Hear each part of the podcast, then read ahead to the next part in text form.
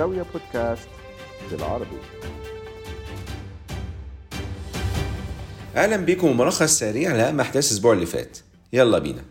كنا قلنا الأسبوع اللي فات إن الرئيس الأمريكي جو بايدن هيعمل جولة في منطقة الشرق الأوسط على نص يوليو إن شاء الله هيبتديها من إسرائيل وينهيها في السعودية.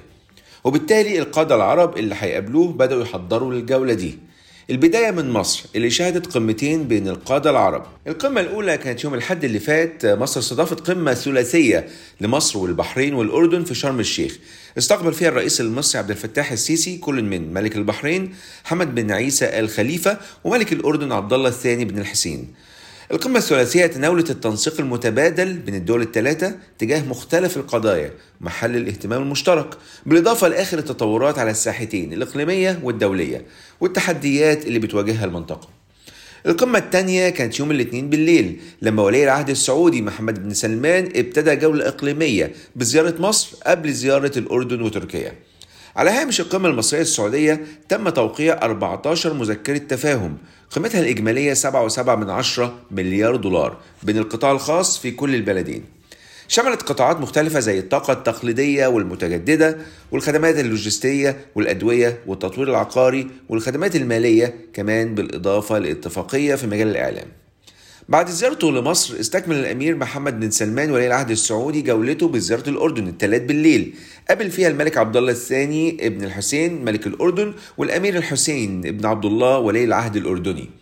ويوم الأربع طار محمد بن سلمان لتركيا في زيارة مهمة مع الرئيس التركي رجب طيب أردوغان بتعكس مدى تطور العلاقات بين الدولتين.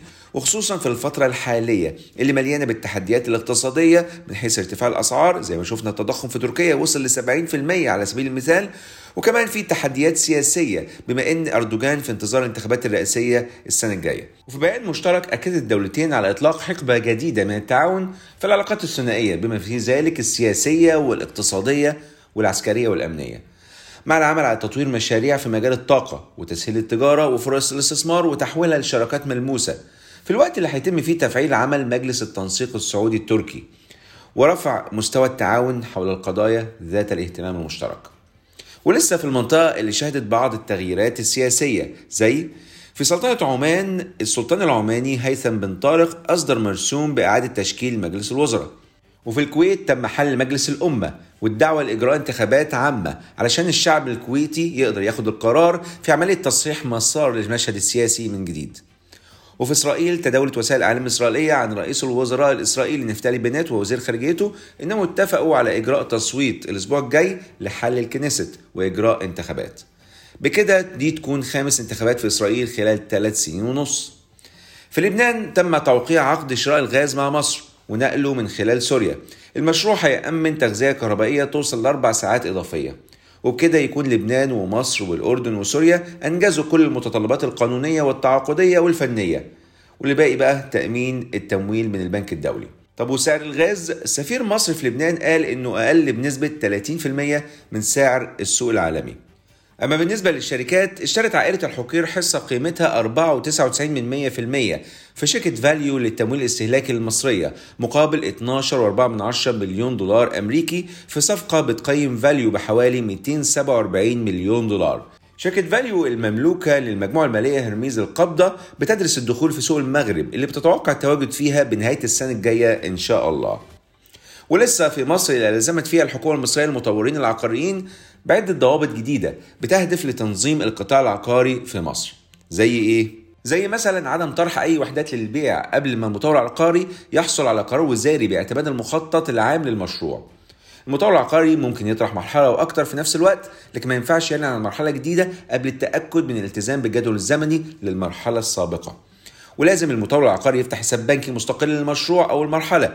بيتم فيه إيداع وصرف كل المبالغ المتعلقة بالمشروع أو المرحلة من إيرادات ومصروفات. مع الالتزام بإيداع مبلغ مالي بالحساب البنكي ده كحد أدنى لحين بدء عمليه التنفيذ بتاعة المرحلة. والمطور العقاري برضه بيلتزم بتقديم تقرير مالي نص سنوي بموقف المبالغ المحصلة من المشترين وموقف الصرف على كل مرحلة.